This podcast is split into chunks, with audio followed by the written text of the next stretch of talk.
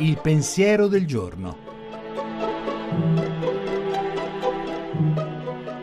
In studio Marinella Perroni, docente al Pontificio Ateneo Sant'Anselmo.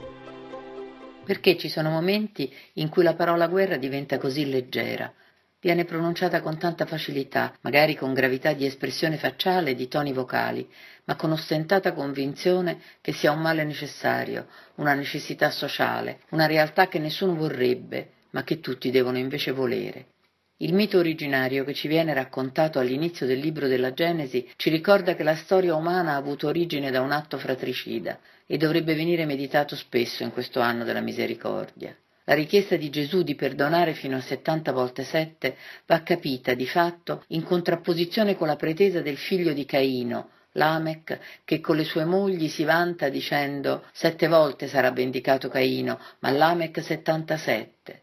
Di fronte allo scandalo di ogni tipo di fratricidio, perdono e vendetta sono le due uniche possibilità.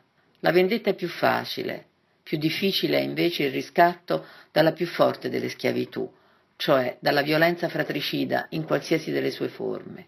Esso non si realizza, infatti, finché non si è disposti ad assumere anche le ferite della memoria.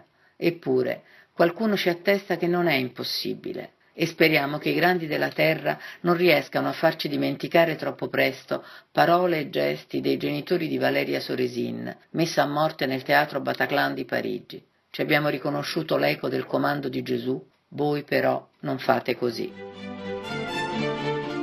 La trasmissione si può riascoltare e scaricare in podcast dal sito pensierodelgiorno.rai.it.